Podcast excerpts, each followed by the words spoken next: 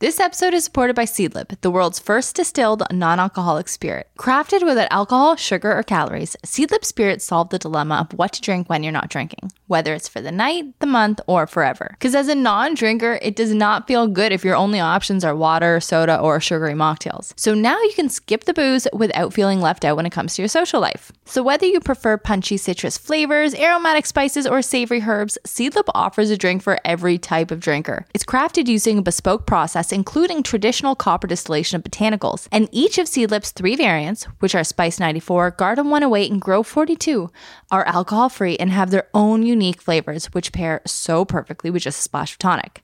But they can also be used to make more complex cocktails, and you'll find those in the Seedlip cocktail book or on their Instagram account at seedlip underscore NA. So head on over to seedlipdrinks.com or .ca and use the promo code ThisFamilyTree10 for 10% off your favorite new non-alcoholic spirit. They're available in Canada and the US and now at LCBO stores across Ontario. And again, that is seedlipdrinks.com and This Family Tree 10.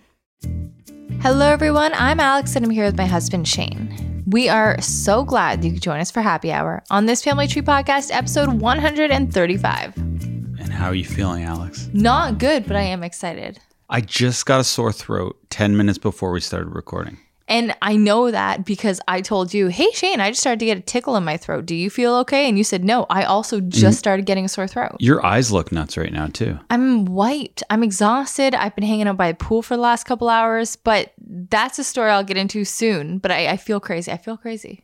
Yeah, you look like the guy who who has the uh the bulgy eyes, the old actor. Ronnie Dangerfield? No, him also, but the bell tower he's ring- not Quasimodo. Quasimodo. He's the bell tower guy. Is he the one? eh, There's an actor, an old timey actor. Some people know who Oh, I'm talking about. And you know- he wears the hood and his eyes bulge. You, you mean the guy from Young Frankenstein? Yes, Igor. yes, you look like Igor. Much prettier though. Sorry, continue, continue. Shane always has the most uh, flattering celeb lookalikes for You me. you can look like a very beautiful person, but be the not attractive version. What Mm. I'm saying is, you look like the attractive version of Igor. And I'm hot Rodney Dangerfield. Yes, You're you're so getting so cocky lately. like you can be You're trying modest. to take me down a peg? I'm the hot Rodney. Oh, come on, Shane. What you If get? I'm not the hot Rodney. you're Bizarro Rodney. You get respect in this house. anyway, we have a great episode for you tonight. We have Jillian Kozlowski. She is a pediatric sleep expert, but instead of baby sleep, because we've talked about that, and quite honestly, I don't have babies anymore, so I don't care about baby sleep anymore. Boring. We have children and toddlers, a child, a toddler. So Babies that's are still we- children, aren't aren't they? Yeah, but they're like young children. We, I guess. Oh. So this is sleep expert for older children, and she was so great because I put it out there to you guys. I said, "Hey, I'm having Jillian on the podcast. What should I ask her?" I got about 150 questions written in. However, those 150 questions could only be in like 20 different categories.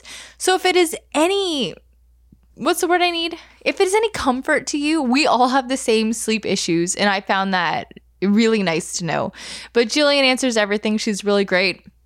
So I really hope you guys uh, enjoy this interview. You pass me my hat, please. Thank you. I don't like my hair. oh, I'm glad you're covering your hair for you and I doing a podcast in the living room at nighttime. No, it makes me uncomfortable. My hair. It's always touching my head and itching me. Isn't that the nature of hair is that it touches your head? I don't like it. Can't I just have the hat and not banter about it for an hour? All right, but Shane, here, cheers, baby. You know I don't like hair touching my head. I have sensitive skin. Cheers. Seedlip Garden 108 and Tonic, our non alcoholic cocktail for the night. Enjoy. I wonder how Seedlip feels about how quick these uh, ad reads have gotten from, from the beginning. Well, we do a proper ad for them. You're right. Uh, What is this product placement? product placement that we're happy to do. We honestly are, though, especially after the libations that we had over the weekend. Y'all, Shane and I went for a great, like a beginning of summer, Couples retreat. beginning of uh, hard, difficult summer couples. ret- I can't even speak now. Couples retreat. It's true. We did. We uh, reconnected with each other. Oh my god, yeah. And like I just say that in the sense that right before we went, I was whew, I was feeling it. Like I was not I was happy, but like I wasn't happy. I wasn't as happy as I could be. I wasn't uh, having an easy time with things. I was very pent up, very stressed. And this retreat couldn't have come at a better time because it was right when I was getting like too pent up that we went away. And you and I had a wonderful time. And it is like the anecdote for just typical everyday things that kind of put strain on a marriage. I think that going for a getaway is the best medicine just for your, you know, mm-hmm. everyday problems. Antidote. Anecdote. Antidote.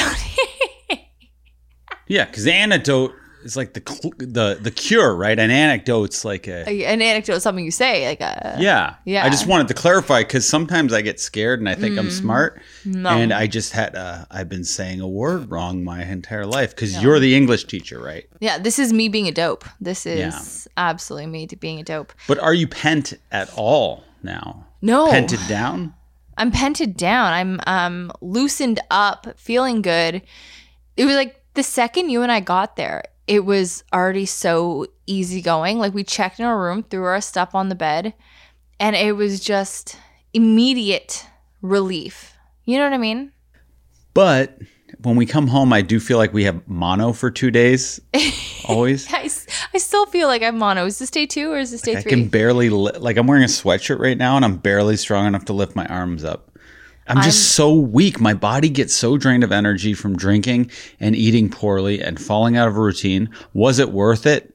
Hell yes. Will I be drinking or eating bad for the next month and a half? No. yeah, I know. Yeah, we're getting we're getting back in it. We got to feel good again, guys. And I want to look good for my sketch show coming up. I'm shooting in September. Want to be a hot, funny guy, you know? Well, at two workouts a day, you're gonna be. You're gonna Pardon be. me. That was very Canadian. two, Two workouts. two workouts at two workouts a day you're gonna do a very good job of it but you're you're gonna be like the zach braff type and or nathan fielder do you see he was just on the cover of a magazine shirtless No. Oh, He's- he's always had a good body though. Well you know it's like it's like it's his nipples upward so you don't see much of his body but it's like his nipples his hairy chest and then his face just looking directly into your eyes Is he looking good? he looks like nathan fielder It's- Okay, then why bring it up? I thought we are talking about hot, funny guys. Well, because I'm saying you might own the game here, but Zach Braff, who you already look like is a hot, funny guy. What about Ryan Is, Reynolds? is Zach Braff considered hot? yeah, I didn't know that. yeah. Really? I've never heard. Scrubs days? Was he considered hot? I think so. People like him. Women like him. I've never heard anyone say Zach Braff is hot. I've heard many women say you look like Zach Braff, and then I've Googled is Zach Braff hot, and then it said no. Google told me no. Ryan Reynolds. Do I look like him? No, I'm just saying hot, funny guy. Oh, okay. Well, way to do a That non. he, so I'm just giving you your competition in this category. okay. Well, what about Andy Samberg? He's a hot, funny guy. What about Jimmy Fallon? Yeah, not my type, but yeah. Okay. Well, I want to be one of those people, I guess. but moving on, it was Betty's birthday today. It was Betty's birthday. And what a celebration. This was one of the most Oh, Lord. elaborate parties I've ever not only what what why are you rubbing your face? Okay, because at least like when Lucy turned two guys, I went and found a few toys that she hadn't played with for a couple months, wrapped them, and gave her those toys to open. For poor forgotten Betty, I didn't even give her anything to unwrap today. But for Lucy's birthday, it was my birthday. So you kind of have to make it more of a thing cuz you have two people to I guess I'm supposed to do something for Lucy. Yeah. I, but because it's my birthday, I feel like I don't have to. I shouldn't feel that way. No, you, you should do more in the lead up, I guess. And then I'll handle the distribution of everything day of. Yeah, yeah. But Betty's, it's just, it came in a really tough time. Like you had a day with what, like three or four really important meetings. One of your meetings was like three and a half hours long. Uh, Lucy was in basketball camp and I had work I had to do because today was my only day with a babysitter this week. So I was like, okay, I need to use this day to get like lots of things done all in one day. And any time you have like a period of time where you need to get lots of good, th- lots of things done, whether it's work, whether it's have a fun time, whether it's sleep. It's just there's so much pressure on that moment of time, and then I you can never do any of those things. Are two year olds cognizant enough to even deserve a birthday party? no. I don't think two year olds, I'm saying one, two, F it. Don't even throw a party. I don't like them. There's no point. It's for the adults and the grandparents. So we had grandparents over today Yeah. who were probably shit talking us in the car. like, what, that was their party for the two. But Lou had twice the like ability to understand a birthday than Betty does right now. yeah. Betty doesn't even like sweets. So yeah, let's just save birthday parties for three when they're cognizant. That's fair. I think that's eh, wait. Is there ever an age? It'd be crazy to suggest that there's an age in which we stop as people get older. I think being cognizant is the age that you, if you're not no longer cognizant, why throw a party? You're just doing it, right? Because then I guess it could be scary too for that person. Yeah, if you're scaring someone by throwing a party, I wouldn't. But, you know, it's hard to know when a person's cognizant because someone might not seem Right. cognizant when they're older. But we definitely know Betty does not care about birthday parties because she's never really had a memory of a party. Whereas an older person, they might not seem cognizant, but at least they've had memories of previous birthday parties, maybe. Mm-hmm. No, and then and then you know they talk about smell and music being really good, you know, facets into old brainwaves and things like that. So I'm Oh. sure that would help. And that happy birthday song is definitely one that you'd remember if if any. Like Jingle Bells and Happy Birthday. Well, two of that's the easiest songs to sing Absolutely. and remember. But Shane, Yes. Moving on. Okay, so there was this article that I read. I was going to say in the paper, but like obviously not the paper. Who reads a physical paper? I read it online. somewhere online, in Hmm. an online newspaper, and it was about a person at Subway who asked for no mayo on their sandwich. And then the workers put mayo on the sandwich. And then what does the guy do? He goes and kills possibly two workers. He killed one worker for sure, and definitely either injured or killed a second one. I don't even think you got that story right. it's actually worse than that. No. The person didn't ask for no mayo. They just asked for mayo. And he thought that they put too much mayo on. What? Yeah. So he was getting what he wanted, just too much of a good thing. Well, I, I don't know. Maybe it's like you, you could like ketchup, but if it's just slathered everywhere, you could think that's a big insult. And as a m- person who dislikes mayo, this story obviously um, it resonated because Yeah. it's not like I would. I, I've been furious. Obviously, murder is crossing the line. We can all agree on that, right? But yeah, you gotta you gotta definitely be careful when taking someone's order and listening to it because you just n- never know how how a customer is going to react to something. I you know I've, I've sold cell phones. I've had terrible reactions. Some bordering on violent altercations for screwing up someone's phone plan. But uh, yeah, one thing's for certain: murder is not good. Off the table. But I mean, shouldn't this have maybe, you know, scared the service industry into writing things down so they know exactly? Like when you and I were in Niagara, I mean, we asked for blue cheese on our buffalo chicken wraps, didn't get any blue cheese, and we're the nicest people about it. Yeah, The nicest. that I think they got the order right. They just uh, the, there was too much mayonnaise. Well, this made me think of you obviously immediately because you do hate mayo. And I've realized because we've been doing the good food food boxes mm-hmm. and they give us mayo like once a week to make a sauce from or whatever. And I realized how much I missed mayo, not having it in the house, being married to you, and just being like, oh, I can live without mayo because I can. But then eating it once a week, I'm like, oh man, this has a nice zing to it. And I really love it. Mayo or Miracle Whip? Ew. No, mayo. The Hellmann's, I like the Hellmann's real mayo. I don't know what makes it real over Miracle Whip or Miracle Whip's whipped cream. When there's mayo in the house, I tell them people to go to Hellman. Um, okay, but this made me think of so I was like, okay, she would never obviously get mad enough to do oh Hellman, I get it now. But uh Shane's shaking his head No. at me. Just And um, but I was like, okay, what is the angriest you've gotten at a stranger? Somebody who maybe didn't deserve it. Because this guy obviously went like incredibly overboard. murder's wrong. Murder's wrong, but I'm thinking of what's the angriest you've gotten at a stranger? because I was thinking about my own experiences with that. And th- there's two that I could think of. And one we recently shot a TikTok about for Tru Earth, but it was me following home somebody who was littering. Yeah. Um, so I did that and I was like furious, but then confused once I actually confronted them because I like didn't know what to say. I was they look at me and they go, "What?" And it's like, uh, "You you dropped your garbage." And I in my mind, I was gonna have this great line about how you dropped your garbage. it's the same line. You're just saying it sexier, I guess. Well, with more attitude, like take that. But then in real life, I was just like some shaking, scared girl who didn't know what the heck I got myself into. What'd the person do? they just took the garbage and then stared at me and then I ran the hell away. Like ran.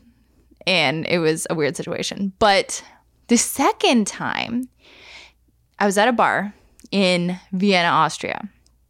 And there was this guy, this Australian guy there, and he was just kind of being like, you know, a bit obnoxious all night. But we hadn't really spoken much. And then at one point, he was like, Yeah, Canada has no good music. And I was like, Neil Young. And he goes, Neil Young's American. What are you talking about? Without hesitating, I picked up my drink and just threw the contents of my drink in his face. Everybody at the table just stopped and stared at me. And they're like, What the hell was that about? And again, I didn't even know. I was just shaking and I was so angry in my state that he would suggest Neil Young was American. And then I got so nervous that I threw the drink and then again booted it the heck out of there. A lot of women think they can just start throwing their drinks around when they're upset. I've noticed that used to be a big trend. I'm not sure if it still is, but back in the day, I would I would be at a club and I swear I'd see three drinks thrown a night. Have you ever had a drink thrown at you? All three were thrown at me, but I, I'm so good at ducking and weaving that I I, I say I saw them because they never landed. They land on other people and start fights with other people. Sure, yeah, but It was a movie thing though. yes, you watch it in a movie. It's always the, Yeah. the woman, and then it becomes the culture. Yeah. Yeah. Do you think it's still a thing for women to throw Ew, drinks? I can't remember the last time it's been in a movie, so I don't think. No, I see it in reality shows though. If you're watching Desperate Housewives or no, Real Housewives. Yeah, but they're like they're more in our era of television and movies. So it's like I think they were raised in the same time we were. We were like the tail end of drinks thrown in faces in media. But now I don't think that's anywhere really. would you Not rather be seen. Would you rather be slapped or have a drink thrown in your face? Oh, By a woman. Slapped. Drink ruins your outfit, your makeup slapped, stings a little bit, but then it's done. A drink, you have to go and get changed. What if they slap you on the nose and your nose starts bleeding though? Well, that's more like a punch. Nose slap. Have you have you been nose slapped? Yeah. You have? Well, not intentionally. Just I've got a larger nose, so sometimes people can't help but slap it. Okay. I've got that Zach Braff nose, you know. But have has this happened to you before? Like and you've like it's bled and you've had to like go home and cuz that's a big deal. I didn't go home. Bleeding all over the bar. I'm going home. My nose is bleeding. I just go to the washroom. That that's what okay, the last time I was slapped was a couple nights in our sleep, Shane. Do you know you got me twice, two nights in a row? At like 3 a.m. You've been no, your arms have been exceptionally long and lanky lately. And I think because you've been doing more weights, they're just like heavier. So you've been falling in these deep sleeps and then just tossing your body, and your dead weight arm has been coming across and hitting me in the face. So my arm's been gaining muscle. Like it's uh, very heavy. It's That's heavier than it used to be. There you go. The, sorry about the beating I'm giving you, but you got me it's once, unintentional. once in the eye and then once in the chest. And both times I was like, Shane. And you were just so dead in your sleep that Well, I'm wearing no. sound canceling headphones. yeah. By the way, Beats soundproof Mm-hmm. headphones or earbuds or whatever they're Beats Pro, way better than AirPods. Yeah, you're welcome. Um, okay. Your mom got me them. Well, I give her the idea, obviously. But I saw a thing and it was talking about like how, and this could have been from like the, an anti vaxxer website. I honestly don't know because I didn't look into it enough because my P ended. But it was an article about how the radiation from our cell phones is like bad for us. And I already kind of knew that. But then somebody commenting on it in the comments was like, AirPods are the worst because it's bringing the radiation right to your ears and your brain. It, do you think there's any truth in that? Like, I don't know anything, but I know the type of people who say that are also people who don't get vaccinated. And there are also people that tend to be on cell phones a lot. Yeah, they're usually people who are on cell phones telling you not to wear AirPods and they're 5G. telling you not to get vaccinated. Yeah.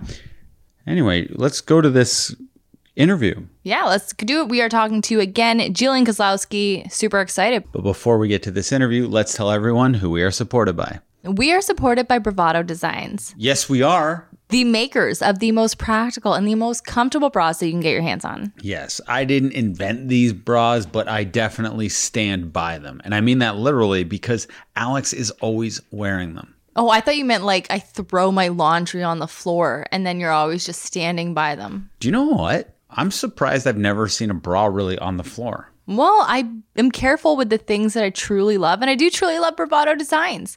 You got me my first one when I was, you know, in the process of nursing Lucy. And I'm going to get you your last one because till death do us part, I take very seriously. And you have lupus, which means no, I'm joking. We'll both die at the same time. Continue. And you know what though? That is possible now because before Bravado Designs only made nursing bras and they were I like I've said a million times the most comfortable and practical nursing bras which they still make. But now they have the everyday collection. So these are bras with no clips. They're not just for nursing mothers. They're for everybody. So Shane, I mean, you can get me my last bra.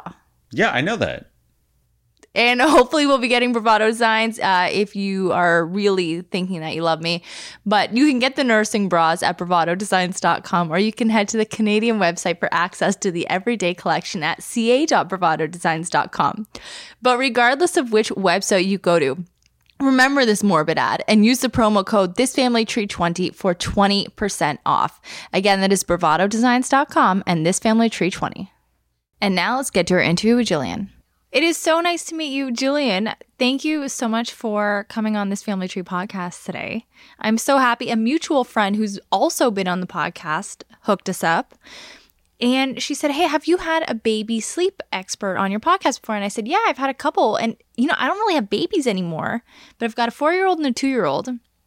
And you said that's right in your wheelhouse. So I'm so happy to be able to chat about this. So, Jillian, if you can tell me who you are, what your background is. Yeah, definitely. So I'm so happy to be here. Thank you for having me. Um, so my name's Jillian Kozlowski. I'm the founder and owner of Snooze Baby Co. I get I love what I do. I get to empower parents with tools to help their kids sleep well. I started on this journey because my first, who is now almost four, had a really tough time with sleep. And it's funny now I have a second and I tell people, I'm like, if he was my first, I'd be like, why do people need sleep consultants? Like, why is this even a thing? Like, your kid just goes to sleep if you do this, this, and this. And we tried absolutely everything with our first and, you know, doubted everything about being a mother, being parents, like, what are we doing wrong? So we worked with a consultant who literally changed our lives. So my background's actually in psychology. I had my master's in psychology, did a lot of work in developmental and behavioral psychology. So once I was like, oh, this is a thing. I need to teach more parents. So I ended up getting trained. Um, and now I get to incorporate a lot of the strategies I already knew from graduate school and work on with parents um, on spe- sleep specifically. So I actually was really glad you asked about toddlers, older kids, because I love that age group. I think we hear a lot about baby sleep and, you know, sleep training. It's all like this hot topics to talk about, but we don't hear as much strategies for parents with older kids, sometimes you think, oh, it's too late to teach them how to sleep well. And it's absolutely not. I think there are so many things that come up. So, really excited to be here. Yeah. And with that, like, you know, we did sleep training, um, like our version of it. We loved it. And I, I felt like we mastered baby sleep. Like we really did. We were getting great sleeps. It was, all, you know, we'd go through the regressions and kind of have to recalibrate, but it, it was really great. And then with toddler sleep, I'm not making any assumptions on everybody, but I'm assuming for a small portion of people, myself included, that we don't talk about toddler sleep enough because by that point, parents, maybe like myself, just kind of say, oh, geez, just let them. Let them play, let them stay up. They're going to tire themselves out eventually. And we start caring a little bit less because, especially as mothers, I think we are out of that scary new postpartum phase. that can really take over and that sleep deprivation. So for my family anyway, like I don't know, we we put both of our kids to bed at 6. It's amazing. We love it. And of course, I know we're going to have to push it. But like right now what we're dealing with, which is what made me really want to reach out to you, my 4-year-old, it's like whether we put her to bed at 6 or at 9, she pushes her bedtime and pushes it and pushes it. And then she always gets up at 6:30 anyway. It makes no difference whether we put her to bed at 6 at night or 9 o'clock at night. And I'm like, you know what? I'm not going to continue to let this go because it is exhausting still. Yeah. I don't have sleep deprivation, but it's still exhausting. So I'm super happy to talk to you. Uh, as you know, I reached out to my community and I was like, hey, you know, speaking to Jillian from Snooze Baby, if anybody has any questions about sleep, I got over 100 questions. I didn't even send you all the messages I got just because it was, it was so many, but I whittled yeah. them down. And there's about 20 main things that I could kind of gather from everybody because everybody was asking the same question. And I found it very comforting because I'm like, oh my God, any problem I have with sleep, there's, you know, 75 other parents going through the exact same thing. And I just felt so much less alone. I felt like I wasn't doing anything yeah. wrong per se. But how do you feel if we if we get into it? Yeah, I think that's great. Let's dive right in. All right, amazing. So, first question Do you have advice for nightmares? Our kid is afraid of falling asleep after having one. Yeah, that's a great question because that is a really common thing. As our kids' imaginations are like developing like crazy, especially when you get into that older toddler preschool age they're just you know taking in the world in so many different ways. And then when we get into like older school age kids they're actually more cognizant of everything going on in the world. And so they're going to have nightmares about you know some of those things. So like real scary stuff. Yeah the real scary stuff. Yeah that like as adults it can be scary for us but we have some of those uh, skills and coping tools to like know okay that you know logically might not not going to happen to us right now. Um, so yeah so we really want to think about some ways like to really incorporate relaxation at bedtime. And so um, especially for our real anxious kiddos and that can be some you know progressive relaxation like body scans like and you can really find like a body scan. So it's where, um, if you've ever heard, um, it's a lot of deep breathing. So where you have in focus, like relaxing your forehead and kind of going through all your big body parts. And so that you can do that with your kids and you can even um, walk through it with them. Like, okay, now, you know, we're going to breathe in a deep breath into our shoulders, into our abdomen. We're going to do it through our whole body. And I mean, I love doing them as an adult too. There's tracks even, I mean, you can find on Spotify or anything like a, somebody will talk you through that progressive relaxation can be really helpful. Do do they have it for kids? So there are a few different products. I'm an affiliate for the product called Zenimal, which is like a little meditation. It doesn't have a screen, so that can be really helpful. Actually, the mom who started that, her daughter struggled with anxiety, and so she came up with that. So that can be really helpful. But even just simply walking through some of those, I actually I grew up a daughter of a mental health counselor for kids, so I feel like that has always been in my toolbox different just breathing ways. Also, we want to look at the shows your kids are watching. So they might not seem scary to us as adults, but we want to think about that. So, like my daughter got really excited for Encanto, you know, the soundtrack, we're singing all the songs. But then at night, I, it took a while for me to dig into, but the house coming alive was a little bit scary to her. And now that, like, that makes a lot of sense. Like, you hear a noise and you're like, is the house coming alive? So we want to think about that. If your kid has started watching a new show, maybe we'll, you know, pare back on that a little bit um, until your their imagination adjusts a little bit to knowing that that's not reality. And then just kind of normalizing the night when they wake up and they have a nightmare. You don't have to just say oh go back to sleep. It's just a dream. We want to say yeah that's that's okay. Like that was scary and it was real to them but then also reminding them that they're safe their house is safe and then talk about it during the day. So when it's a less scary time just talking about that can help too and reminding them that at nighttime they're safe all of that Okay, so like the other night, Lucy started screaming, like screaming, like somebody was slaughtering her at like 2 a.m. So I run upstairs. She was having a nightmare about the Grinch, and she was saying that the Grinch was going down the street and taking things off the street to put in his cape. And then she had me lay there with her for like five minutes and talk about all the things. And she's like, Mommy, what else was the Grinch taking for his cave? And I was like, Isn't this going to make the nightmare worse? But she wanted to talk about it. And I didn't know what she dreamt. So I said, I don't know. Is he taking doggies? She's like, No, he's not taking doggies. He's taking rocks and he's taking plants and flowers. And I was like, Okay. And she just, she wanted to have that conversation. And it was weird. I didn't know if it was like a cathartic thing for her. Uh, yeah or or not but yeah, you know what? That that's really interesting to hear too. One of my favorite things to do um, with something like that, like where she's willing to talk about it and kind of wants to, you know, yeah, it is probably a little bit cathartic.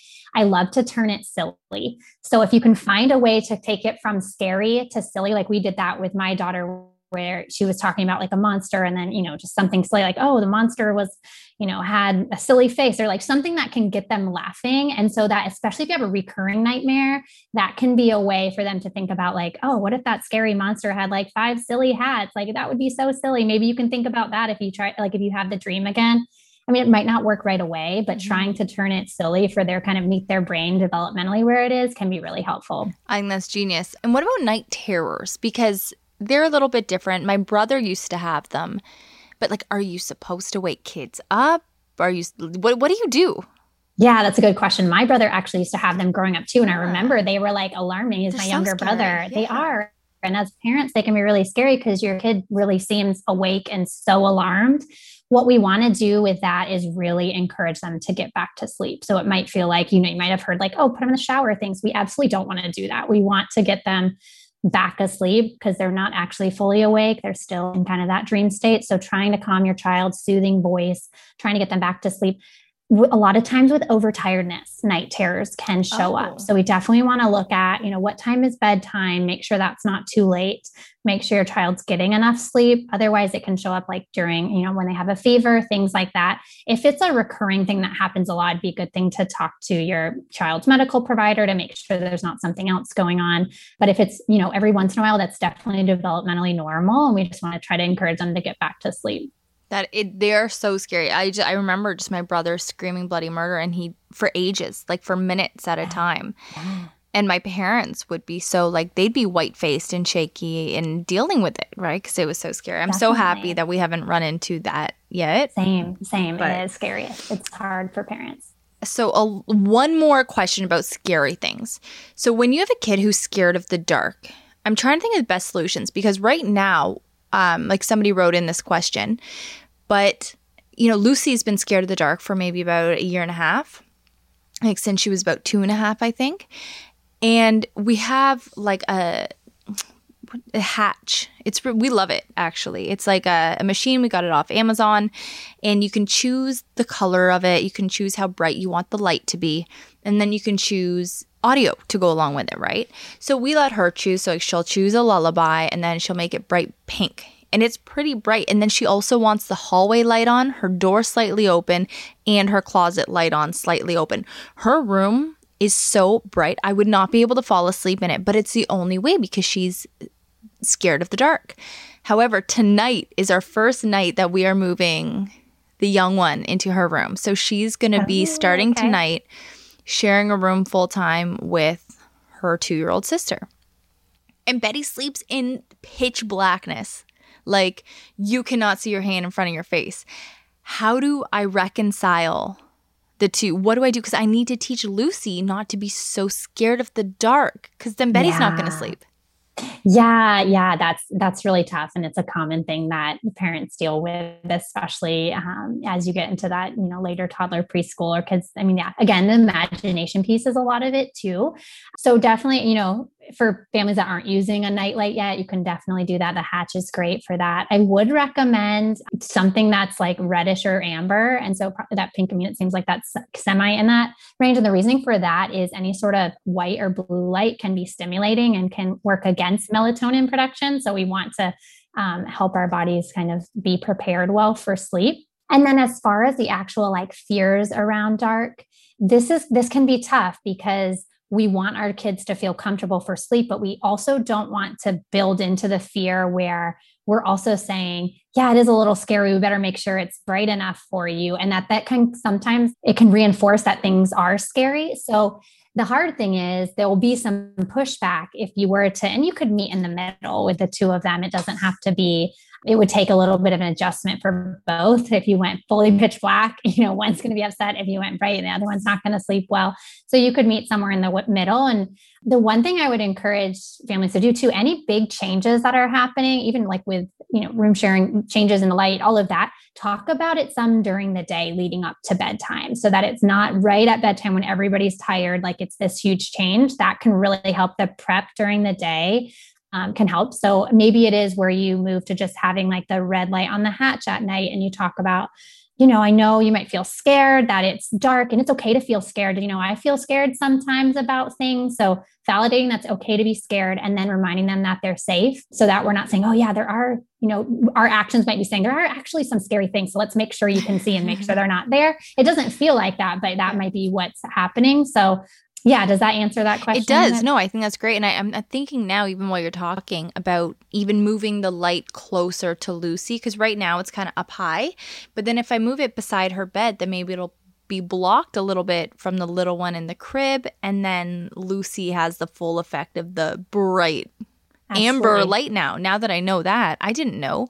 She ch- like picks a different color every night. I have never ever thought about checking if her you know, trying to fall asleep and the success and not success we have corresponds to the color of the light she chooses for that night.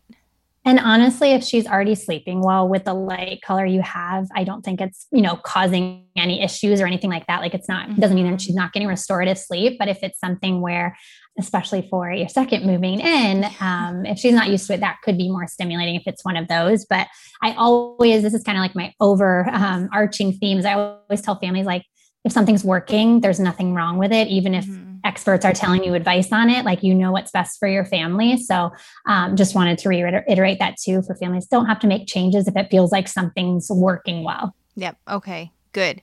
And good because so a lot of people asked me about crib to bed transition for their older kid. And it's so funny because people have been asking me a lot about that, like personally, yeah. because we went through that recently we like Lucy never she could climb out of a crib, but she wasn't doing it.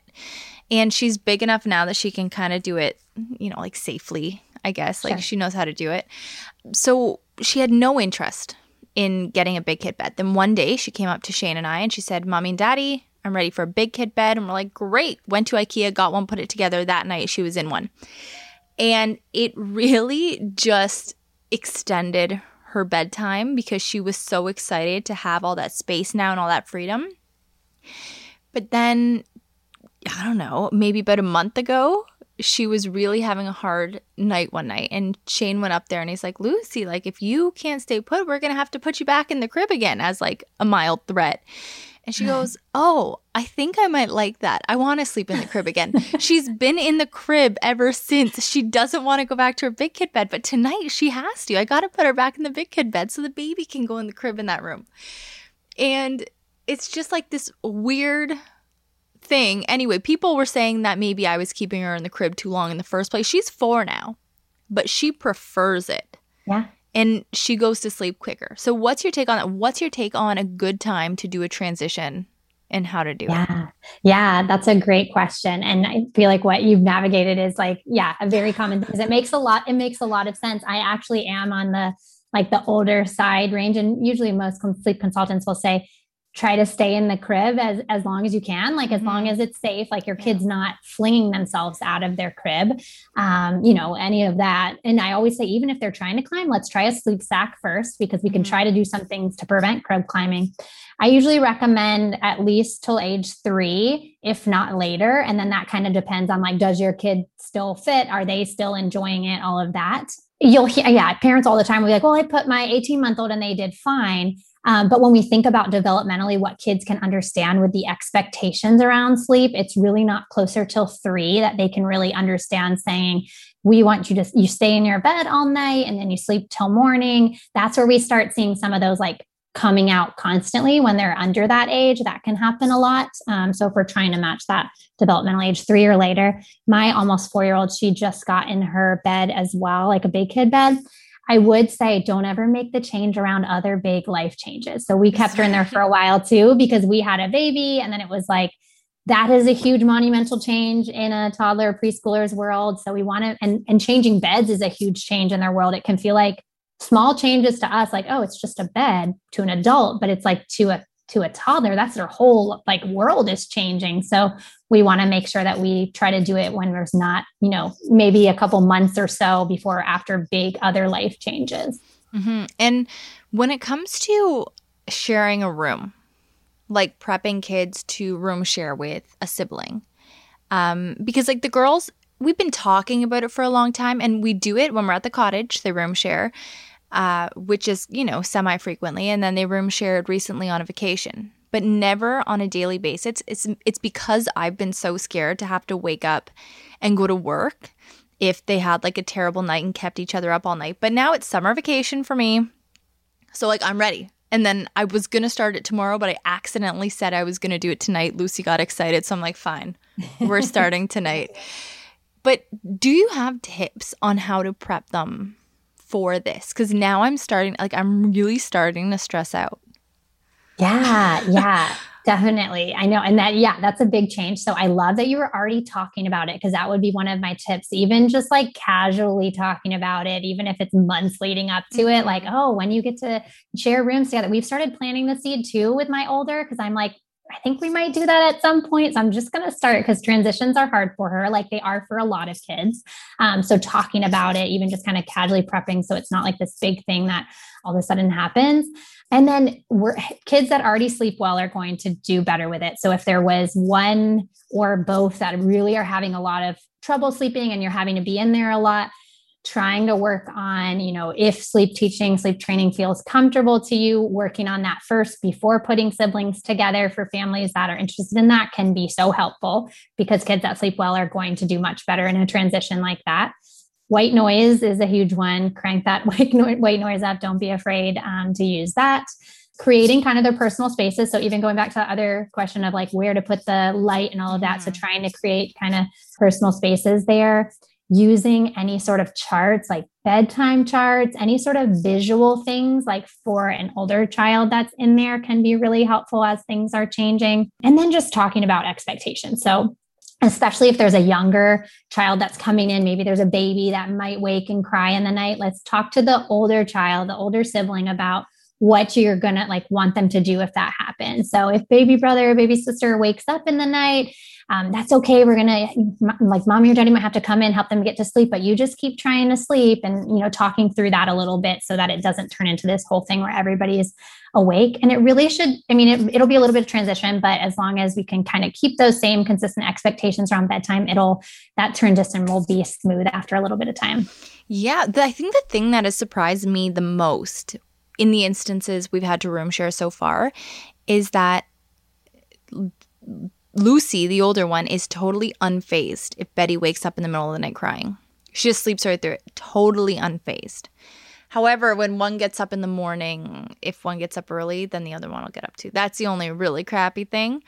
But totally unfazed by the nighttime crying, which really surprised me because she cries loud. Like she's the loudest yeah. crier I've ever heard. But it was shocking how well they are at adapting. Yeah, you know, it's interesting because when I work with so many families for sleep teaching. That if you like two maybe the first one has been an awesome sleeper and they come to me with their second like oh my gosh what are we going to do? And there's always a fear that like well our toddler is going to wake up and they're such a good sleeper. What's going to happen? And you know it never it never happens. Yeah. like they're always fine even if there's some crying there in the beginning they're okay. So our kids are more resilient than we realize even with sleep sometimes. So um, room sharing can work really well. It can be like scary for parents as it's mm-hmm. happening like is this going to go okay? But it can work really well. Well i think what you said about having those conversations before you do it is very helpful because that's been getting Lucy excited over the last few months. And then today, when I said it, she was really excited for tonight. Um, but I mentioned to her, and again, like hours before bedtime, you know, that means that you're going to have to be really quiet when we tuck you in because you don't want to keep your sister awake, right? Because she pushes her bedtime this one. So I was like, so you're going to have to try to go to sleep quicker for Betty. And then she's like, "Oh, well, I don't know if I'll if I'll be able to." And I said, "Well, Lucy, every night you tell me you can't fall asleep because you're lonely. But now you're going to have somebody in your yeah. room, so you're not going to be lonely anymore. You don't have to feel lonely. So you may as well just go to sleep now. And she was like, Oh, okay. So I'm crossing my fingers. I doubt it'll work out as smoothly, but I'm like, at least there's hope, you know? No, I love that. That logic, especially for like toddler, like that, that works. So we'll see. um, all right. So my next question uh, from a listener. Our four-year-old sneaks into our bed every night and it's difficult to get him back to his own bed. Help. Yes, this is hard. I will say for any parent dealing with that, know that you're not doing anything wrong because this is like the most common reasons that I work with kids this age. It's it's normal in that like nighttime is when we're asking our kids to be separated from adult for like the longest time during the day. So we want to help them build those confident skills to like want to stay in their bed when they're tired because we know um, and this is where we want to look at timing because we want we know their bodies are still tired but something's telling like i need a parent there or i need to go find um, my parent. So there's a lot of things that come into play here. Um, it can take a long time. This usually takes three to four weeks when working with families one-on-one just because there's a lot of pieces there. So what you'll want to do first we want to look at timing. Are we sure that your child is tired enough? So maybe your kid's still napping and they're taking a long nap during the day and we might need to cut that down a little bit. So I would look at that could be what's happening first to make sure that your child isn't getting like so much sleep in the day that they're waking up at night and they're actually not feeling tired. Mm-hmm. And then as far as coming to find you in the middle of the night, I would want to know how are they falling asleep at night? And a, I, a lot of people, you know, need the kids need the parent there to lay with them in the bed to fall asleep. And so we would want to work on that so that they know when they're going to sleep and feeling confident that they can do that on their own, that when they wake up at night, they can do that as well. So, really, one of the methods that I use that if families were to do this on their own is the chair method. So, you're sitting right next to your child as they fall asleep. And every few days, we're gradually removing you a little bit further away so your child can start learning those confidence skills. And so that when they wake at night and you're not there, they're not going to constantly come to get you. But then another piece of that is if you're only seeing those night times where they're in the middle of the night coming to get you, we want to look at how reinforcing that is. So we want it mm-hmm. to be as boring and calm as you can make it. So I, for example, like I was working with a family and the last piece was we were still seeing a night waking. And so we had to dig in, okay, what was happening when dad walked the three year old back to the bed. And it was the one piece of needing dad to tuck her back into the bed once we worked on the child learning how to tuck themselves back in and that piece was removed. And it was just like it's time to sleep. Immediately that night waking was gone. So we want to look at what are things that might not seem like so strongly reinforcing that might be causing that. And then just the last thing is incorporating special one-on-one time during the day with parents so the child isn't looking for that you know, really attention, like filling their cup at night to get that one on one attention. I mean, we're all so busy, you know, we can be distracted with our kids. So just even 10 minutes, if you can find that time before bedtime to have really focused time, that can really help with those as well. And you mentioned too much daytime sleep. What, like, how, how much sleep should, let's do you know, entering school age. I know a lot of my followers have kids that are around four, give or take how much sleep should a kid that age be getting? And like I, I don't know. Like when i put my kid to bed ideally at six she takes until 7.39 some nights like it's crazy. But what do you think? Yeah. So age is about three to five we they need about 10 to 13 hours in a full 24 hour period. So some kids are still going to hang on to that nap um, till you know maybe at still at four, they're napping. Some kids, maybe at two and a half, they're not napping anymore. So there really is a lot of variation in that depending on individual kids. But we still want to look at 10 to 13 hours. Some kids might be on the really low sleep needs. Some people might be higher, but that's that's a good average there. And then as far as timing, bedtime can vary based off of if you're still taking a nap or not. So kids that are still taking a nap are probably going to have that later bedtime 8 to 8.30 you know if they're not napping anymore and maybe recently dropped it um, yeah maybe it's that 6 to 6.30 bedtime. If you're seeing bedtime take a really long time like stalling taking a really long time to fall asleep it usually means we want to push back bedtime a little bit. Occasionally it means bedtime's a little too late but that would be if, you know, if you're putting your kid down at like 8:30 or 9. I really like to see not any later than 8:30 because then our bodies cortisol peaks, some of those things, it's harder to fall asleep in those later hours. And then usually nighttime sleep, the research shows is less restorative. So we usually want to go to bed earlier than 8:30. So, you know, anywhere from 7 to 8:30 would be most common. And then just shooting for that 10 to 13 for a 24 hour period. Okay, awesome. Uh, next question. So this this is it's kind of similar. Like, and I think you touched on this, but there's two questions actually. I'm going to put into one. So one person asks, is representing like 30 people at Asis. Their kid wakes up in the middle of the night, wants the parent to stay with them in the bed in their bedroom. How do you get them to be brave? We've gone through that a lot, making things silly, scary things um, giving your kid time with you in the day, right? And then other people have written in asking, like, how do I get my kids to fall asleep on their own when I initially put them to bed? Because they want me to sit there until they fall asleep. And it's just too much. I could not imagine doing that, oh my God, every night. So, yeah. what, what's a good remedy for that? Yeah, and I love how that first question asked about encouraging bravery because mm-hmm. I really love to talk with parents about that because we do want to focus. One of the things I love to talk about is even just our tone of voice that we use with our kids around bedtime. I mean, the end of the day, like we're all exhausted, right? And then our kid is like pushing back and asking for a drink of water and then coming out and asking for everything under the sun. And we're like, oh my gosh, just go to sleep, right? So we also want to look at, okay, what is our tone of voice when we're talking to them about bedtime? Um, we want to be really positive about encouraging language about what our kids can do versus like, saying, okay, if you don't do this. So, one of the things is like, for example, we want to say, like, I know you can stay in your bed all night. I know you can fall asleep. I know, you know, this might feel hard and it, it does feel hard, but you can do hard things. And I know you can do this. I can't wait to see you in the morning. So, just even the way that we talk about that um, can help. Again, with how to fall asleep at night, prep, prep, prep during the day. I love to talk, especially with kids that are in that, you know, preschool, toddler ages, is role play during the day. So let's take it away from bedtime, away from any of the pressures around falling asleep or being alone and just just kind of role play that. So it might be like, let's say your kid loves trucks or they love like Paw Patrol's toys or whatever. And let's just role play with those of, oh, like I think Truckee is having such a hard time going to sleep. And we're going to talk through what, what it's like. Oh my gosh. And mom and dad aren't close by and, and, and talking about, oh, okay, like working through those fears and letting your kid be like the actual actual parents letting them be the ones that help encourage you know falling asleep. Just playing with those feelings at a time that there's no pressure can really help. Um, and it's amazing to like watch our kids come up with that problem solving so that can really help. Um, same with those wakes during the night.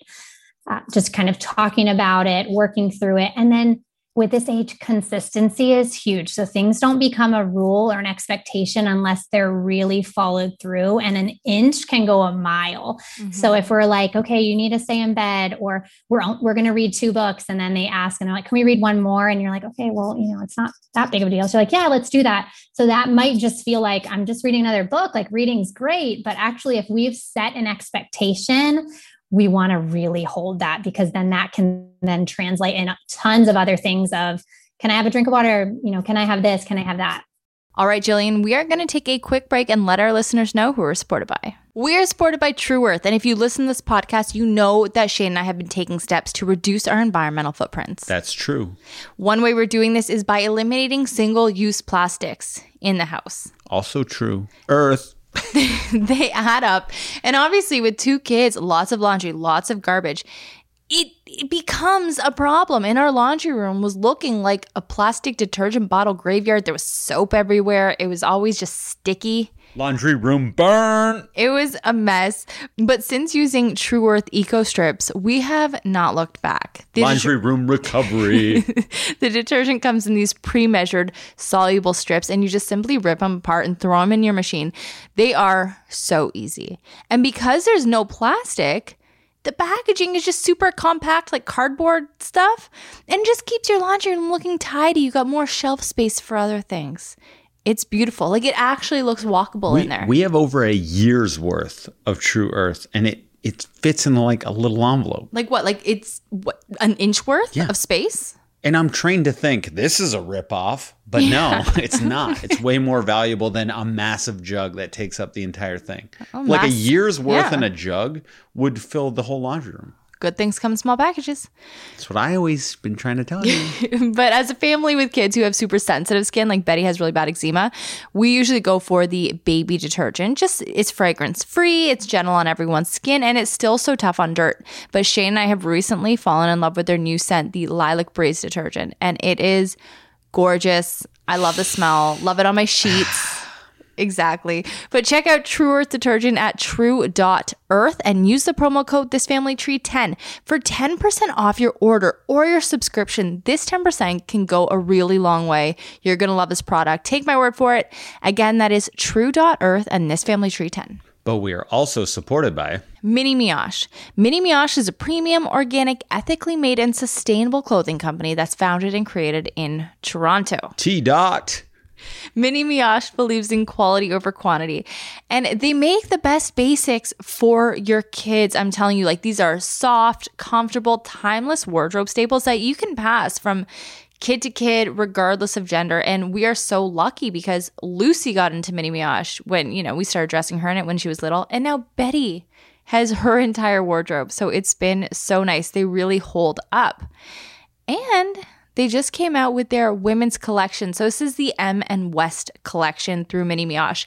Again, simple stuff. It's all made of French terry and it is ethical and sustainable like everything else. Not just for littles anymore. For big mamas too. The organic cotton fabrics are knit and dyed locally using GOTS certified organic cotton and low impact, non toxic dyes. Mini Mioche is an M and West through them are on a mission to leave the planet better off for our little ones than when they arrived on it. And they believe that every little bit counts. So you can find the company online at minimioche.com or at Mini Mioche on Instagram and Facebook. And if you use the promo code ThisFamilyTree15, you're getting 15% off your order. This is available in Canada and in US, and I have to say, this is only one use per customer. Ooh, stock up. Fill up that cart. You will not regret it. In fact, you're going to be thanking both of us. And again, that is minimioche.com and this family tree 15.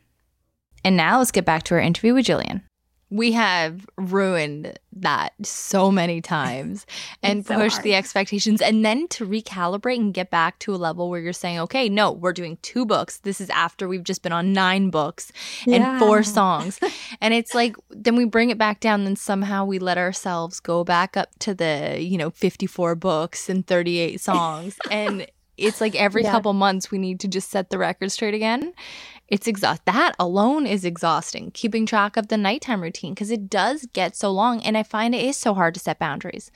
Because then if i'm look like no like two books then i get a tantrum.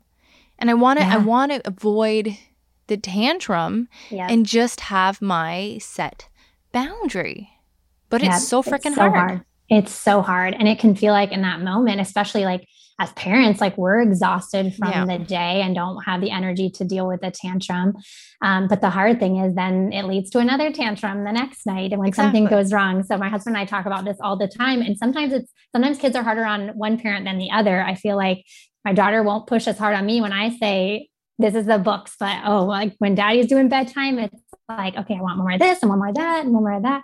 And so it is so hard and it gets harder before it gets easier with saying no to some of those things. But then that predictability and structure, especially like going back to like when things change, room sharing, a mm-hmm. sibling is born, all of that stuff, that's when boundaries might be pushed more. And it can be tempting to be like, hey, let's just, you know, they're having a hard time, they're going through stuff. Let's just be a little more flexible, but that can actually make it harder on kids. So that's where that um, consistency and structure can be really helpful, even though it's so difficult. Oh my God. Yeah. So, all right, the next question. I think this one can get answered quickly. I correct me if I'm wrong. How to handle daycare naps, making bedtime later, like 10:30 at night. Please God help me. Do I just say this kid's done with naps? Yeah, it's so hard. So I would talk to the daycare because there people will say, "Oh, there's rules. We have to like let them sleep." But if we're really putting the child's needs first, going to bed at ten thirty is mm-hmm. like not good for the kid. So hard on the family. So I would definitely talk to daycare about saying, "Hey, can we give an alternative? Can we provide some books?" And my my kid is allowed. It's okay if they don't fall asleep. I'd rather them just do a quiet time activity. Okay. When do toddlers drop naps for good? When's a good yeah, time? varies varies greatly. I've seen seen two and a half. I've seen you know four still napping. We really want to look at is bedtime getting so late. If so, then it's usually time to cap that nap as the first step. If that's still causing issues, then it's time to drop the nap together. And I like to offer quiet time for at least four to six weeks after you drop that nap, just to help avoid those late afternoon meltdowns that we all know and have experienced and are really hard.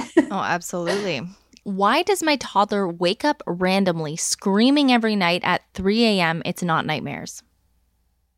Yeah, I would look at overtiredness. A lot of times when we see random wake ups, that could potentially be something going on. If it's the same time every night, I would make sure there's not like some environmental noise happening or anything like that. Just to, you know, sometimes that'll happen like 5 a.m., things like that. 3 a.m., I would point a little bit more towards overtiredness. So I would check out timing and, and all of that. Okay. What is a good age to drop pacifier use at bedtime? Oh, yeah, good question. So, if it hasn't been causing issues, so I would say if it causes issues in that, let's say you have a young toddler and they're still waking up so many times a night, throwing the pacifier out of the crib and you're having to go get it, then I would say that that's probably a good sign that we should find um, a way that feels comfortable to teach some actual like in like internal sleep skills so they can get back to sleep rather than just needing the pacifier. Developmentally i'd say we want to try to drop it by age three just with um, oral development and all of that. So just if it's if it's still working okay and your child's falling asleep you don't have to get rid of it you know right when they turn you know our early toddlerhood but i would say definitely by three we would want to try to get rid of it uh, kid gets out of their toddler bed every 30 seconds, which we've kind of touched on. How do I keep them in? And this is something I'm looking forward to. Like, I could have written this question How can I encourage them to stay in bed and not get out and play or not get out and go get a drink of water from the bathroom every two minutes? Like, it's just that constant need of things. But what are some things I can do or say to be like, your body needs to woo, your body needs to learn how to relax. And if you don't allow yourself to relax you're not going to go to sleep. It's so frustrating. Yes. Yes. So a lot of the things we've already talked about we want to look at timing because if the timing's not right and your kid's not tired enough or they are overtired that that's going to happen where it's just like constant asking for things. Um, so we want to look at that first. And then yeah we really want to build those internal skills. So some people will say like oh put a door lock on things like that. I'm not a fan of adding any of those things because a really my goal is like to help kids actually build those internal skills. Like so they actually enjoy sleep and want to fall asleep age wise, this is why we want to wait till closer to three so they can understand that when you talk to them about these are the expectations. I always like to talk about sleep rules and put them up on, um, it can be even pictures right on their wall by their bed. And those rules are to stay in your bed. And then, I mean, you can come up with different ones and it's to not act like not, um, you know, ask for certain thing like you can you can put those rules what works well for your family and then you want to have like okay a follow through when that doesn't happen. So when your child comes out what's happening then? Are, are we reinforcing that? Is it like okay i'm going to give you like another hug and another tuck in and all of this stuff? It can feel like okay that's going to be enough. Like we've filled them up they're good but that could be then they're going to look for that again and again and again. So we want to keep it as calm as possible. And then one other thing, because I've actually done this, and my husband had to be like, "Hey, the way your your tone actually sounds like you're telling her she's in trouble, even though you're saying I love you. Go good night." And so think about our tone, um, because even if it's every 30 seconds, and then you're going in, and then maybe you're saying in a way that sounds like you're scolding them to say "stay in your bed," and then they're crying and upset about it. So we really want to make sure warmth and boundaries. We're saying it in a warm way, but they understand the boundaries. So you may have to have you know a follow up okay what happens when they when they get up out of bed how are we making sure that they get back in bed um, and have you know kind of consequences from there but i said not consequences and like they're in trouble but like okay what are we going to do um, to discourage that yeah, my tone definitely stops being like happy go lucky. it absolutely stops that. It gets real firm. And when I say I love you, good night, I remember I was so offended. My husband told me, like, he's like, it sounds like you're scolding her. I'm like, no, it doesn't. I'm saying this so kindly. And he's like, no, you're not. I love you. Good night, Steven. um, okay, so the next question. I've been through phases of this before too, and I've just waited them out because I didn't know what to do. But when your kid is waking up too early, like going through a phase of waking up at 5 a.m., Like what what yes. can cause that? This is so common right now, like early wakings because of like the length of daylight during mm. the day mm. too, where it's just our bodies naturally are like, hey, it's time to start the day. Light is peeking right. in. So trying to um, you know invest in some sort of blackout solution even if it's just putting black garbage bags on your windows whatever it is to try to help that even if it's like the light um, seeping in on the sides of the windows that can be super stimulating we want it to try to look as dark at 5 a.m as it does at 2 a.m. It's really hard when the day starts early, but work on that. And then in, in toddlerhood, even like once you get to like 18 months or so, you can work on, especially if, if you have, if families have the hatch, um, some sort of okay to wait toddler clock system. So it could just be a light where when it's a reasonable time to get up, if that's 6 a.m. for your family, if that's 7 a.m., whatever it is, that it turns green or whatever color you you talk to your toddler about that these will be the colors and these are the meanings. So maybe you turn it yellow when you're getting ready for bed and then it's red all night long and then it turns green. And then a lot of families have tried this and they're like oh yeah but then we stopped using it. It doesn't work anymore. So that's where we want to make sure that and you can try it again and then from here be like okay we're going to be so consistent. And so until if they wake up they come to you in the middle of the night same like at the earlier question you're going to walk them back you're going to say look it's not green yet. I'll come get you when it's green. It's time to sleep um, just referring to that clock making sure that you know it's there and it has mm-hmm. power that can really help with those early wakings yeah uh, i like that we used to use it with the hatch and then we just stopped because things kind of worked out but we yeah. got to use it again that's the thing consistency is so key in every aspect of life so i've got two more questions for you sure they're they're both interesting. So this one is co-sleeping with our 6 and 8 year olds creating future problems for both us and them. So there's a four person family in the same room or bed. I'm not sure. Yeah, good question. Yeah, when it comes to co sleeping, kind of any decision like having a family bed, things like that, if it's working well for your family, I would say, you know, then it's then it's the right decision. As far as like future problems, I would just say as your as your kids get older, like making sure that that's a choice that they want to make too, like that they want to be there. They're not wanting their own sleep space. I think that's important as you know our kids get older that they have some you know choice within that as well. And then as far as for you um, like when you say would that create problems for us as the parents? Um, i think that's too where you need to make sure you're communicating with each other. Is this you know how we want to sleep as well? Is there do we wish there a change? Are we only doing this because we don't know if our kids will sleep well if they're not in no matter what age your kid is are we just worried and we're doing this out of just being desperate, we want to make sure they'll sleep well because there are options to teach those skills. Um, but just checking in is like, is this what we want to do? Um, and then I would say, don't really worry about what other people say and making sure everybody in the family is on board with that. Yeah. I, I think like for, is it going to make problems for us?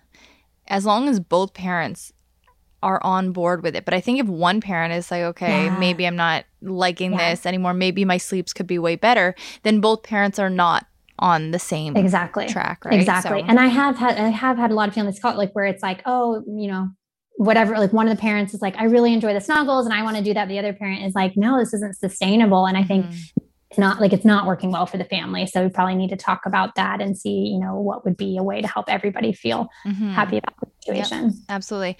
And the final question: My 16 month old is still waking up three or four times a night. Is it start? Sorry, is it time to start sleep training? I would say if those three to four times a night, which I could imagine they are, are making it very tough for everyone to get rest. I think that would be a great time to start sleep training. I actually, with our first, it wasn't until she was 14 months that we finally got help. So it's never too late to, you know, teach good sleep skills. And it can be, especially, I mean, at that age, I, I mean, it can be life changing, especially if you have been, they say, still waking, like it's probably been dealing with it for that long. I know, I mean, that's really how my life took a shift and now i'm doing this as my profession because it was so transformative in our family's life so definitely would be a good good time. You'll probably be skeptical that it's going to even work but when it does it can be really life changing um, I, I cannot stress that enough either because there is nothing worse and there's nothing that throws you off more than not getting enough sleep night after night. And we sleep trained like I don't know when when Lucy was what's the age six what's the age sixteen weeks that you can yeah, do something. Sixteen weeks is when I start with families. Yeah. Yeah. So that's when we started with Lucy, and thank God I did because I was really out of it. I was really, I couldn't enjoy time in the day with her. I had so much anxiety at nighttime. Like I'd be crying as the night approached. And it was just so awful. And then you have people in every direction saying, Oh, just enjoy it. It'll be okay. She'll get oh, over it in a couple months. And I was thinking in my head, I'm like, I can't physically do a couple months more. I can't. If I have to do a couple months, I'm either going to get super depressed or I'm going to like actually die of exhaustion because yeah. my brain is just unable to function.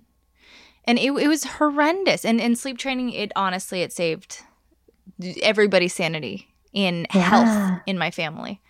Yeah. Oh my gosh. I feel so strongly and passionately about it as well because it is, there are so many families that hold off or they worry that, you know, about their attachment with their children. Like there is so much research that you can build such a strong attachment and you can be a better parent yeah. for your oh child oh you God, know if yeah. you're rested and able to enjoy parenthood and show up at the way that you want to and all of that so mm. um, yeah i love hearing your experience that's awesome well jillian this has been so mm-hmm. illuminating so great and thank you so much where can people go to get in contact with you to check you out on instagram everything yeah, thank you so much. This has been a joy, and I appreciate all of the awesome questions. Um, so, yeah, everyone can find me on Instagram at snoozebabyco. Um, on my website, um, it's just snoozebabyco.com. Um, yeah, I'd love to help more families become rested. So, don't hesitate to reach out and connect with me. Amazing. It's been so nice getting to know you. Are you from Rochester as well? No, I'm actually, my parents are from New York. I grew up in the Gulf Coast of Florida and we moved from Austin, Texas to Rochester last summer. So I've been kind of all nice. over. so nice. All right. Yeah. Well, again, Jillian, so nice to meet you. And I hope you have a great rest of your day. Thank you so much. Take care. See ya. You too. Good job, Alex. Thanks, baby. I have a question. Do you think that there's preteen sleep experts or you know, when you're six years old, experts on sleep? Because I feel like it's just babies and toddlers that people care about. And then you're just on your own. No, Jillian was answering questions on like six year olds, eight year olds, things like that. And I think from my looking into it, when you get into the preteen, it's less of a sleep thing and more of a mental health thing because there's reasons or a behavioral thing. There's reasons to why they're staying up at night. You know what I mean? Yeah. Generally, unless it's like an acute problem where they have sleep issues. But yeah, I think it turns into something like that. Well, you're good at answering questions and that's what this section's about. It's where you take the listener's questions, you answer them, and I just sit here and look at you in complete awe. that sounded sarcastic, but I am honestly appreciative of the work you put into this all because I know it is quite a lot of work. No, no, no. I am super excited to get into it. So, the first question we have What is the craziest birth story that you've ever heard?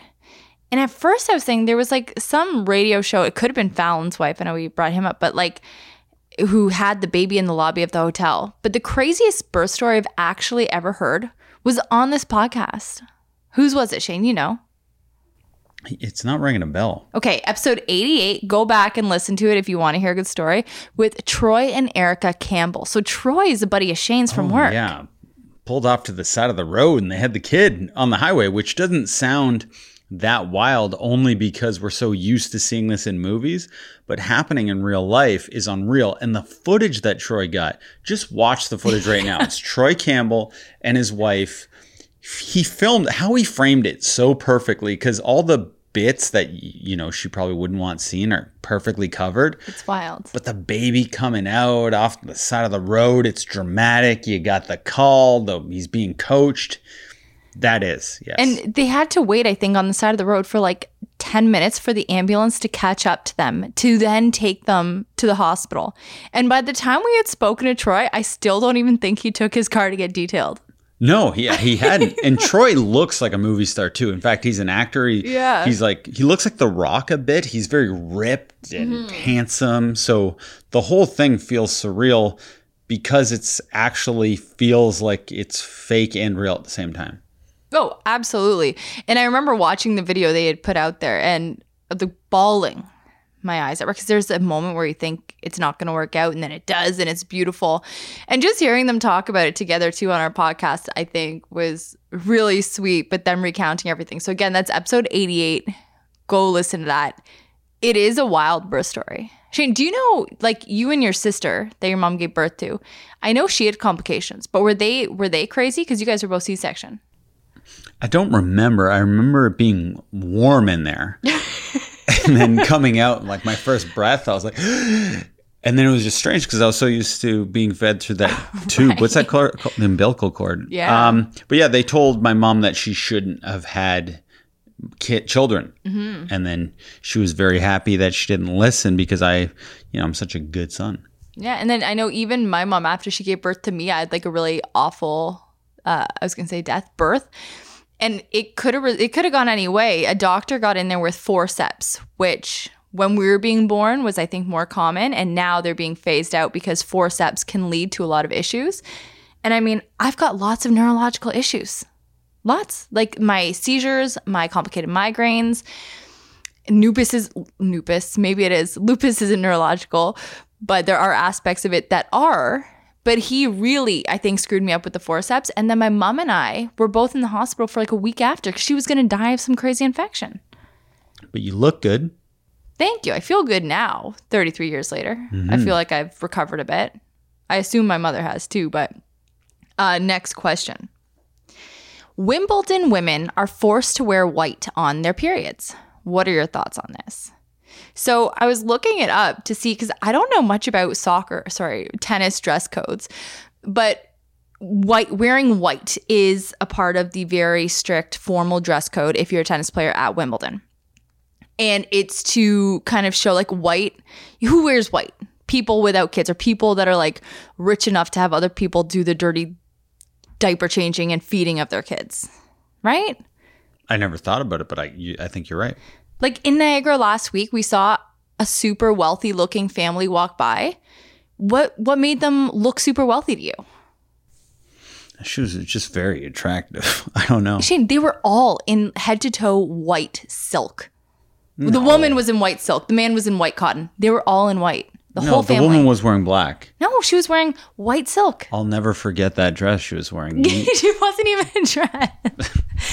I Okay, literally won't forget the outfit she was wearing. we were great. wearing both matching white outfits the day before, so We were. And I think we looked rich.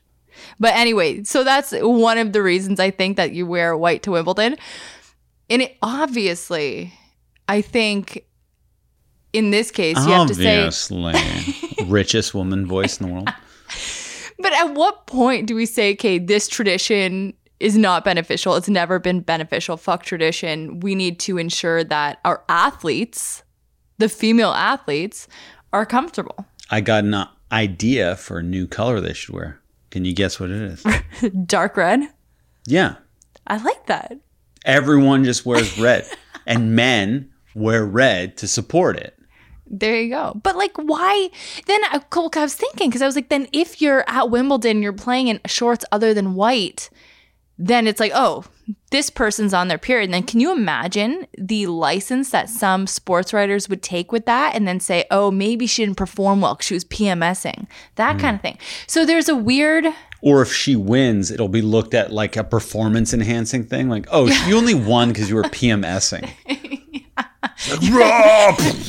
more hormones, Ace. PMS rage. Yeah, like it would be turned into this weird thing. And I think, I mean, I assume tampon companies aren't just making tampons for like female tennis That word was players. that- tampon again? tampons? What did I say? The first time I didn't know. I was just double checking. Oh, tampons.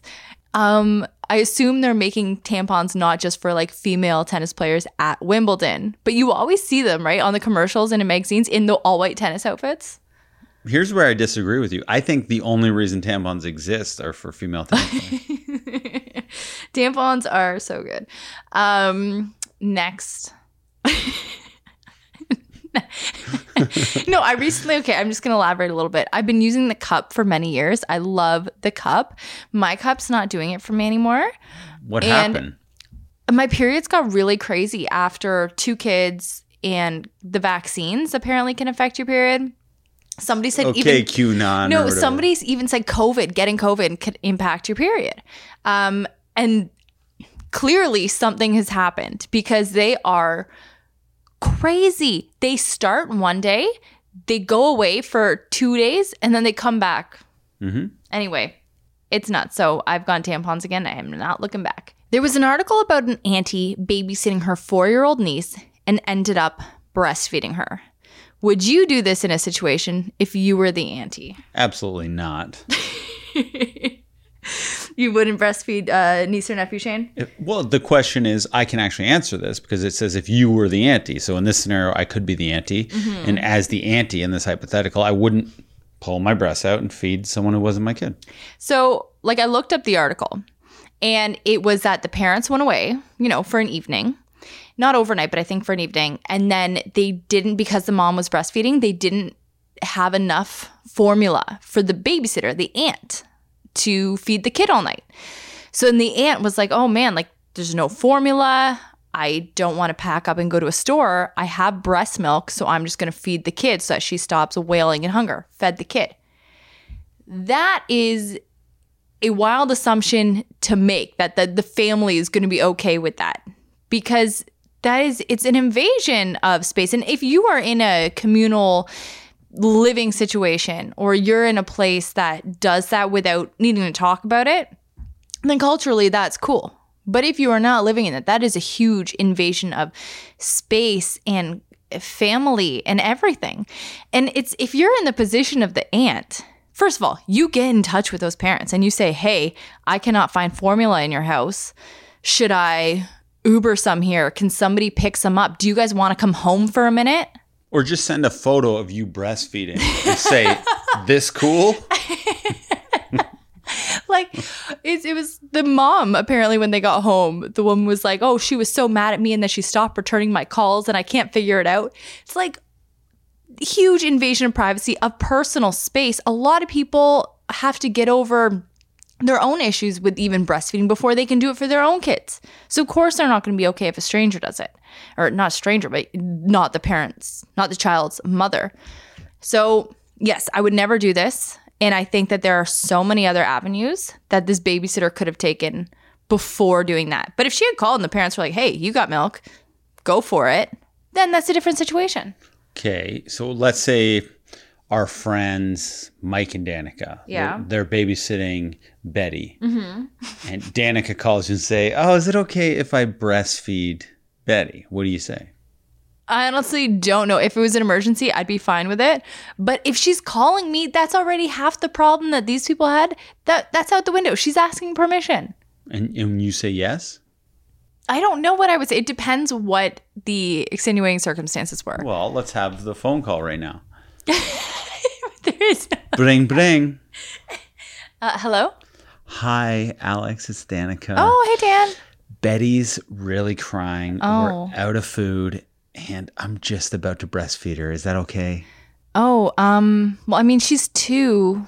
Yeah, she's too hungry, if you ask me. so I've got two milk bags here, and I'm just going to use them to f- nourish her. Is that okay? I was gonna say yes before you called the milk bags, Danica.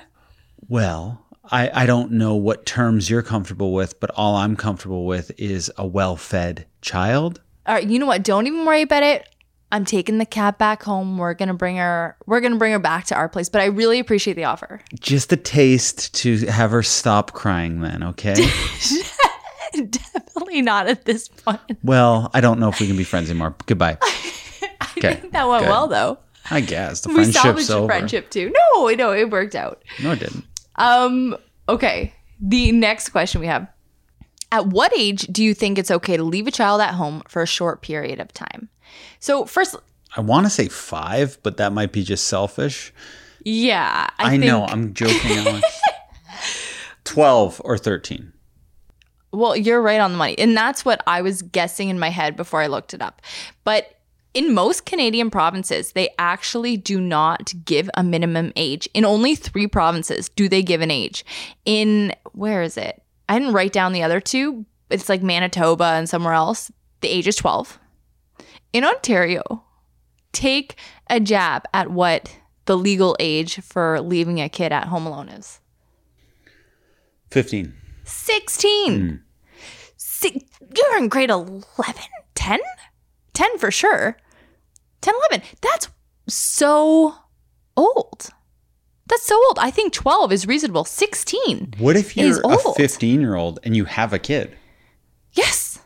Yes, I don't know. You have to be living with the grandparents? I, I don't know. This is wild. And then I was looking into you can be actually punished. You can face fines and up to a year imprisonment if the cops have found that you're being neglectful of your 16 and under kid and left them at home alone.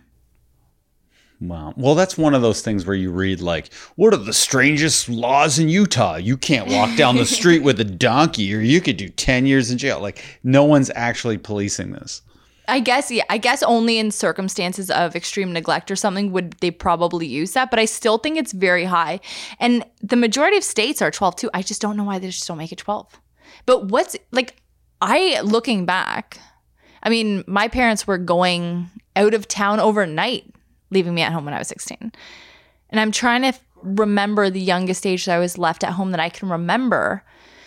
But in our day, like we were living in the days of like kids riding and bikes on bike gangs and staying out until the streetlights come on and Bike gangs.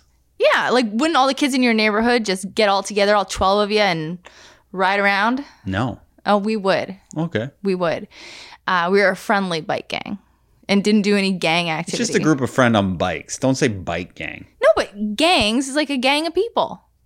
Anyway, we we did that and I feel like that's being left to your own devices. Like there's no difference between being out on the street with all your buddies without adult supervision and being inside your house. Yeah, I think it's the same thing. I think they're just saying outside, inside doesn't matter. You need supervision. Yeah, cuz I was I, I don't know. 7 years old on the street, 8 years old off the street. Like, you know, in the neighborhood. What age do you think kids can go outside and play by themselves? Oh, well now I'm I'm freaked out about it and I want the kids within earshot until they are like 12. Okay. And they're not that age yet, but the thought of it freaks me out. Do you think about that? Yeah, I, I don't know the answer. Yeah, maybe. I don't know. I don't know.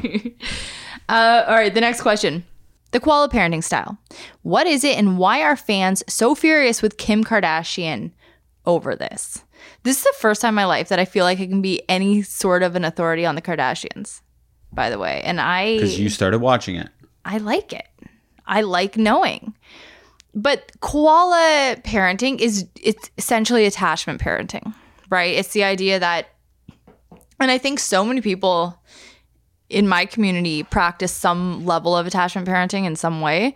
But it's just the idea of having your kids close to you always like a mama and baby koala, which is apparently what Kim does. Although, having watched her show, it seemed like she definitely didn't do that kind of parenting. I didn't see those kids around. I did. I only saw them for like family photo shoots for Christmas cards. Yeah, it seems like maybe the nannies are koalaing them, but Kim's doing the opposite of what a koala does. Yeah. What is the opposite of a koala? I saw a pig eating a baby pig the other day. Blue jays eat the babies of other birds. Yeah, but this pig, we want to find the opposite of a koala, which own. Yeah, but I, it turns out pigs will eat their own babies if they're like they don't feel like they're gonna make it anyway. I'm gonna vomit. That's disgusting. Yeah, and yeah, uh, now I was gonna make a bacon joke, but forget it. I was gonna say pigs love their bacon, but it wasn't even good. Why'd I even say it? I'm glad. But Alex did. really liked I the did. joke, I did. so I'm glad you did. It's funny. So attachment parenting, you know, it promotes a close connection, but because it came out that Kim said that she does this attachment koala parenting, people are now using it to blame for her kids' bad behavior when they're seen having bad behavior out. And they're mad at her, as far as I can tell, for letting her kids grow up to be obnoxious. But are her kids obnoxious? no, they were acting out. She was on the Fallon show and she brought two of her kids and they were like acting out and talking loud and laughing during the filming. So she stopped the interview and reprimanded them. And then had them Is this go- on TV? Yeah, you can see it online. Oh. And then I guess Fallon had them go and sit in a green room in the back Mm-hmm. where they stayed for the rest of the taping. And it's like kids did something. There was a consequence. And then a way out of that, right? They watched it instead of the, in front of everybody, they watched in the green room where maybe they were more comfortable. And it's like that actually seemed like a good parenting move. I thought that was a good parenting move. Well, what's the alternative? No, I know. There is no alternative. So, in front of cameras and people, you have to do that. yeah. Who knows how she really is? She could be fine. She could be terrible. Yeah, but I, I, I don't think that you can blame an, a, a parenting style like that because with attachment parenting, like we've spoken to so many experts on this podcast about it, and there's always consequences, and it's mostly comes down to the parents modeling behavior for kids anyway. But yeah, I just don't like judging people in general. Like I kind of do, like in a fun when, way. when we're going to bed, like making fun of people, but I don't like publicly making fun of parenting styles because at the end of the day, you just have to, unless it's dangerous and other children are Mm-hmm. legitimately at risk, you just have to let other people do do what they do. Because some and some things might work for some kids and not work for others. yeah, You know what I mean? Like you could have the most well-behaved children in the world. And it's like, well, we just raised them right. But you could do the same thing with your next kid and they'd be a terror. absolutely. So Absolutely. it's it's luck. no, that's why you have families with serial killers, and then the other kids are normal. You know what I mean? I, was eating at what's the restaurant down the street? The one I was at by myself before. It's like the the Newfoundland restaurant, oh yeah, a stage diner. Stage Diner. And I'm there with just Betty and Lucy, and they're being well behaved. And the man walks up. He's like, I just want to say, it's uh, you're such a good dad or something. I go, no, like they're. I, I go honestly, she's just very quiet. Betty's very quiet, and Lucy's pretty well behaved. He goes, no, it's good parenting. And I was like, I don't know if it is. Like we, our next kid might be a night. We're not having another kid, but you know what I mean. Well, it's I was also- getting so much credit. You know, but it's also like, oh, see us on a different day in a different restaurant when the kids are going bat s and it's going to be a totally different situation. And then we're going to have people thinking in their heads, oh, it's the parenting. Like things like that haunt me. Like the one time that I took Lucy and Betty clothes shopping because I had to get clothes for work, and Lucy starts having conniption. Tantruming, I can't calm her down. She's on the ground, flailing her legs everywhere, flopping like a dead, uh, dying fish on the ground. And all the women in the store are like, nobody said anything supportive or even gave me a supportive look. they all were thinking it's bad parenting. I bet you they don't act that way around their father. if they have one. definitely, definitely judgmental thoughts going through people's brains. And it's the worst. Like, cut it with all that. We all end up in the same situations at some. And let's let's end it there. I think that's a very positive, happy note to go on. We're all gonna end up in the same place sometime. Yeah. The, uh, six feet under. Thank you so much for listening to This, Family, Tree podcast. Episode 135.